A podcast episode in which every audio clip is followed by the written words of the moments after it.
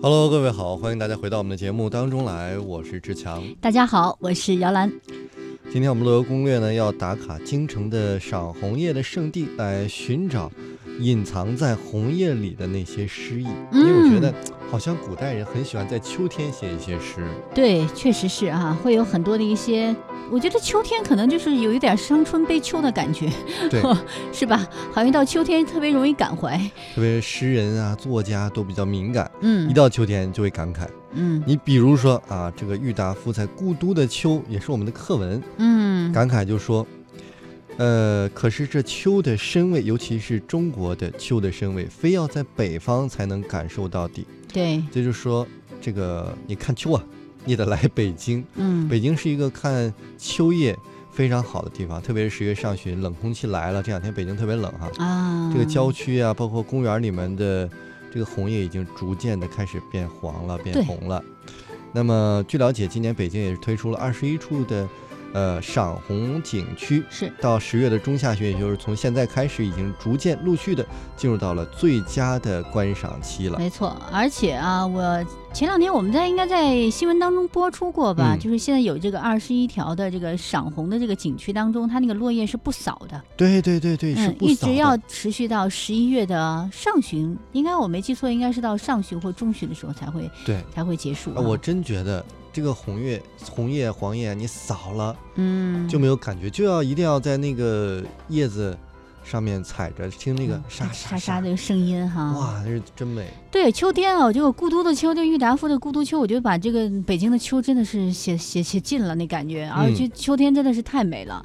其实呢，在呃北京，如果赏秋的话，大家尤其是赏红叶哈，第一个想到的那毕竟肯定是香山了，对吧？香山公园那个香山的红叶，它好像是每年的时候大家必须要打卡的地方。嗯，今天我们与众不同的是，我们今天来一起啊，不妨边品诗词，嗯，边赏秋景啊。如果你身边有小茶、红茶，也可以泡一杯；小酒晚上也可以弄一壶。我们今天诗情画意的边走边聊。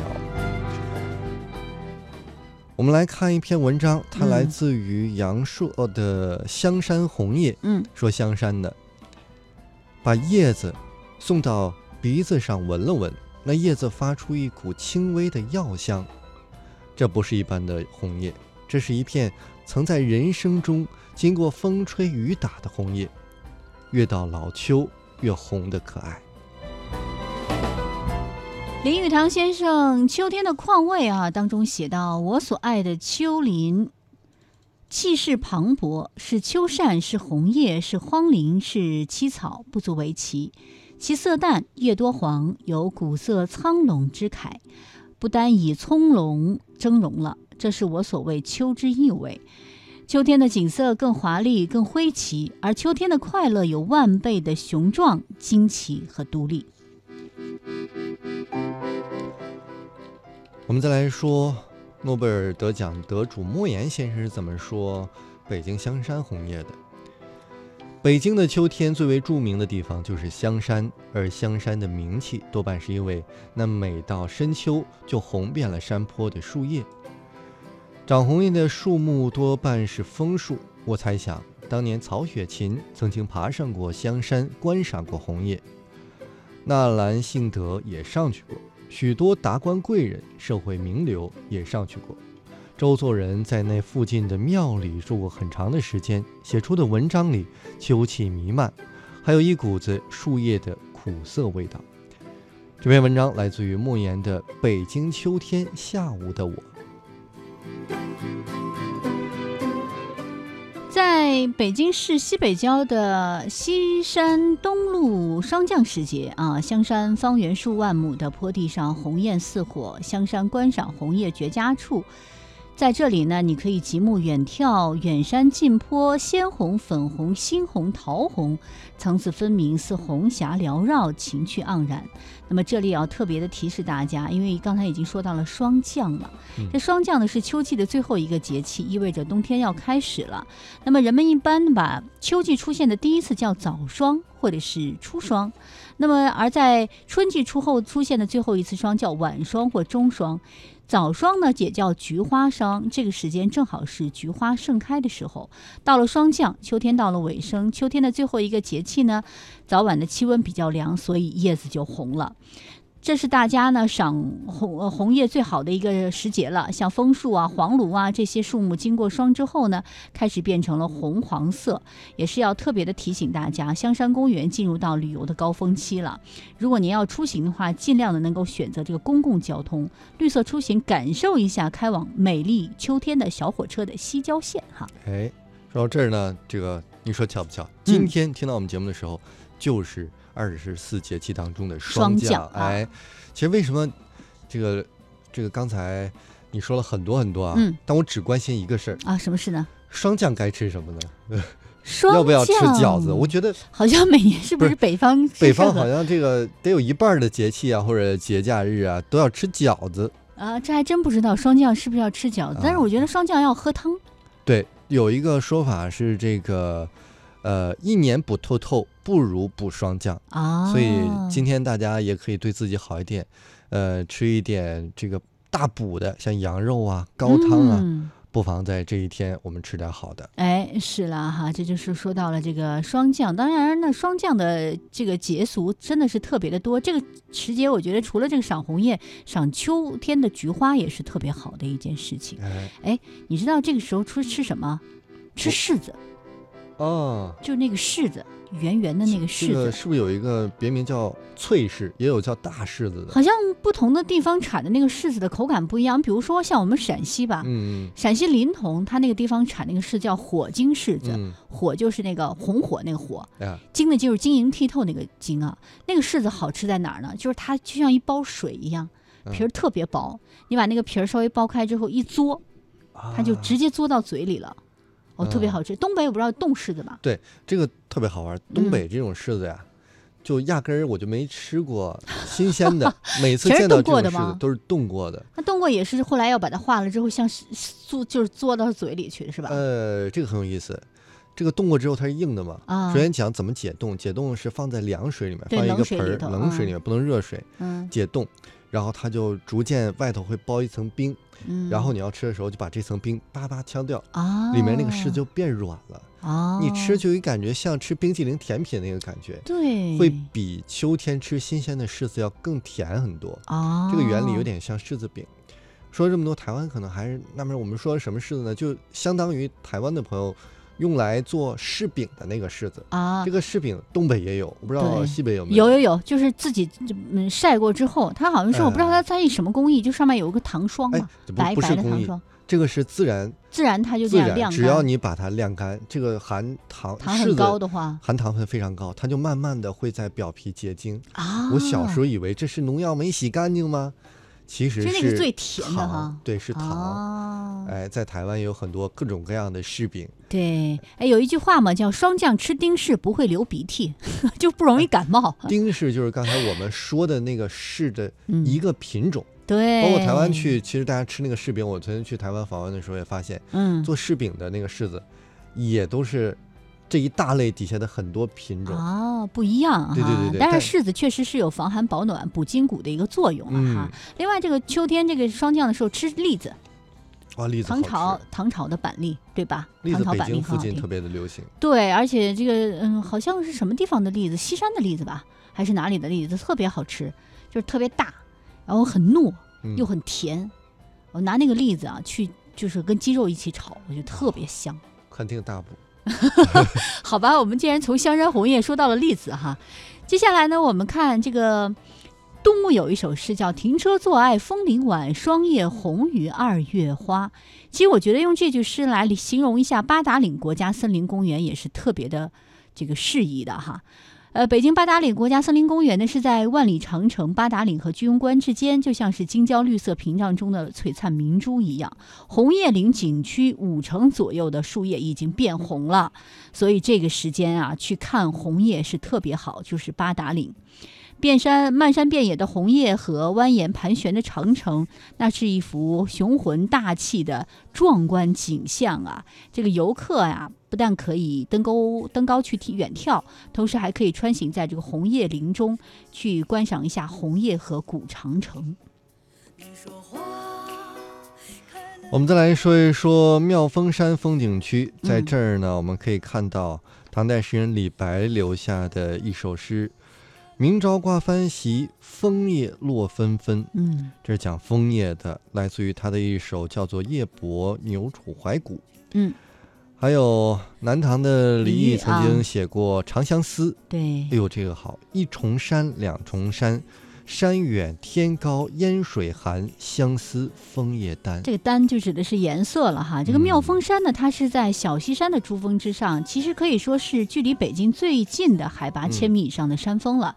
整个来讲哈，它的常年的气温要比北京市低八到十度。你比如说今天吧，今天北京的最高气温是十八度还是十九度哈？嗯，如果是常年要低的话，那这个时间就是九度，所以它的红叶变色特别早。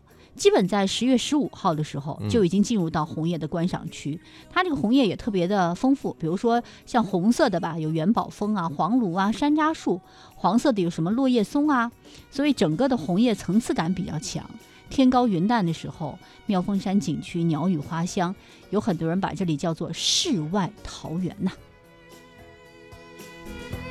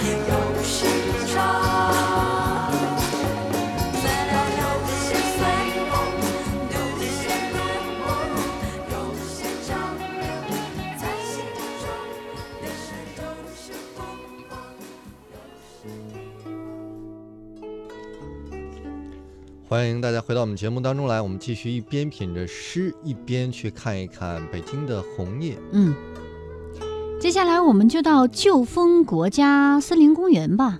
旧丰呢，可以说是位于啊、北京城西大西山的风景区的中部，它也是北京大西山彩画工程的重要规划区。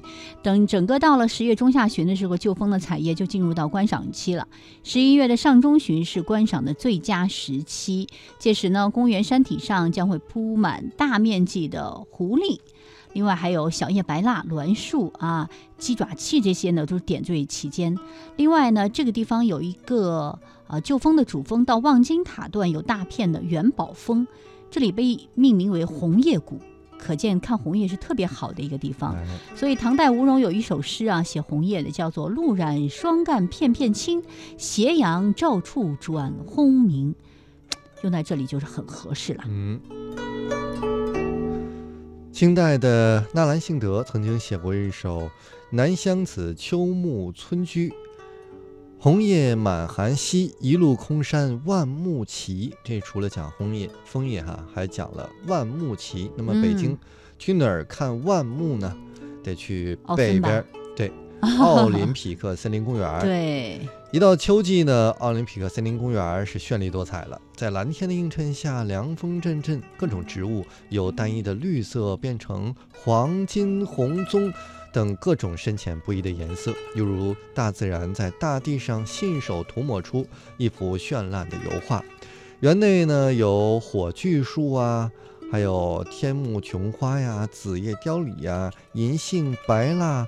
还有这个栾树、元宝枫、山杏等等十几个品种，那么共五万余株的彩色叶树，让你不用长途跋涉就能够饱览绝美的秋景。嗯，在这儿可以找一个傍晚时节，可以穿上你的运动鞋，一边赏花、啊一边来跑个步，是非常好的地方。其实很多人好像都特别喜欢去奥森去跑步。对，因为它有一个专门的步道嘛步的步道，是用这个呃塑胶跑步做很专业啊。对对，很专业，而且嗯不伤膝盖。最主要在这儿哈。好，最后一站我们要去的是北京植物园了。宋朝的晏几道说到：“红叶黄花秋一晚，千里念行客。”啊，这是来自他的思远人“红叶黄花秋一晚”。现在呢，可以说北京的这个植物园秋意越来越浓了，而且近几天啊，这个大幅降温，北京城可以说是大步大踏步的入秋了吧。因此呢，北京植物园内五彩斑斓的树叶就代替了夏日的一抹翠绿了。整个来看呢，秋日的植物园是风景如画，让人流连忘返。植物园呢，它是在京西香山脚下，呃，也是国家级的四 A 级的景区啊，大家可以去看一看。另外呢，中国青少年科技教育基地也在这里。园内呢，植被很多，像各种的花花草草啊，绿中带黄，红中带绿，哎呀，贯穿其间，真的是特别特别的美的。而且呢，在北京植物园的海棠园里头，正是一派果实挂满枝的秋日的盛景啊，红白相间，颗颗饱满的晶莹的果实，海棠果啊。哎，这个北京的这个特产糖葫芦是不是就用海棠果做的？呃，有有有很多也，有吧？有山楂的是比较嗯传统，也有海棠果的。啊，现在还这个创新的是草莓的、葡萄的、山药的但。如果啊，说实有话，我不知道这个志强，但是我嗯如果要真的吃糖葫芦，我一般不选择那些，我就吃那个 海棠果的，哦或者是山楂的，就啊更传统嘛，对，就是不是特别甜，会这个会有点酸酸甜的感觉啊哎。而且现在呢，像整个植物园里园中的这个曹雪芹纪念馆，大家一定要去看一看。嗯，湖边的湖区的周边呐、树木区啊、卧佛寺啊、樱桃沟、海棠园，呃，热带展览的温室周边的景区都进入到了赏秋观叶的一个最佳时机了啊！哎，最后提醒大家，别忘了今天我们说的，现在呢有十五家公园风景区承诺了，说落叶缓扫，流嗯出呃彩叶带供市民来欣赏。预计金秋之景可以延长到十一月的下旬。啊，那真好哎！哎，所以大家就可以去采采树叶了。这其中有很多是我们刚才提到的一些公公园儿哈，嗯，像北宫国家森林公园、千灵山风景区、北京的园博园、妙峰山风景区、八大处公园、十渡拒马河乐园，还有慕田峪长城、八达岭国家森林公园、嗯，北京旧峰国家森林公园、百望山森林公园、北京西山国家森林公园、圆明园遗址公园、凤凰岭风景区，还有南海子公园、上方山国家森林公园。都可以去赏红叶哈。第一次感觉有这么多公园。哎大家除了赏红叶，我觉得其实去赏银杏也特别棒，哎，对，君黄的银杏哈。呃，银杏其实很多高校也都有。我嗯有一次听过一个新闻报道说，北京某高校啊，非常浪漫，嗯有一个校园这个叫什么？呃，扫扫校园的一个阿姨吧，嗯做了非常浪漫的事儿，她把所有的红叶啊，扫了，但是集中扫在了校园这个花草当中人行步道上。你远哦看，从高望看，就一条金色的步道。哇，好特美啊别的美嗯，哎，也要特别跟大家说一下，东城区啊，地坛公园它也是一个观赏银杏的一个圣地嘛，嗯，所以它会举办金秋文化银杏节，啊叫金色地坛银杏传情。哇，大家可以在有两百多株上世纪五十年代末种植的银杏组成的林荫大道上，感受一下这个京城最美的秋韵。另外，如果收音机前的听众朋友，如果您方便的话呢，想实时的了解这京城，比如说赏银杏啊、赏枫叶、赏红叶、赏秋景啊，怎么办呢？您可以关注一下首都园林绿化政务的一个微博。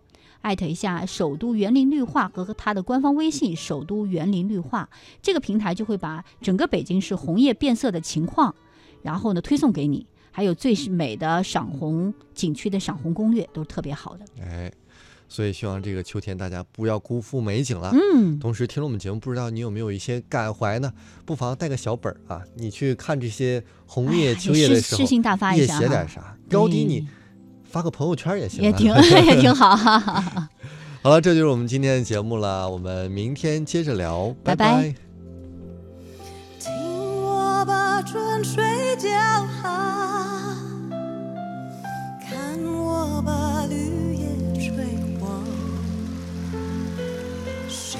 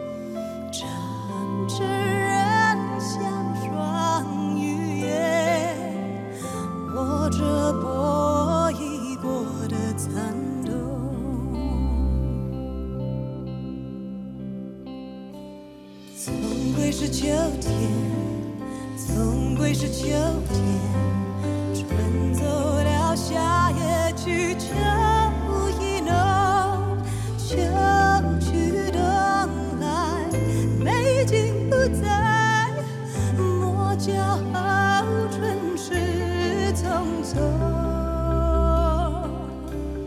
莫叫春事匆匆。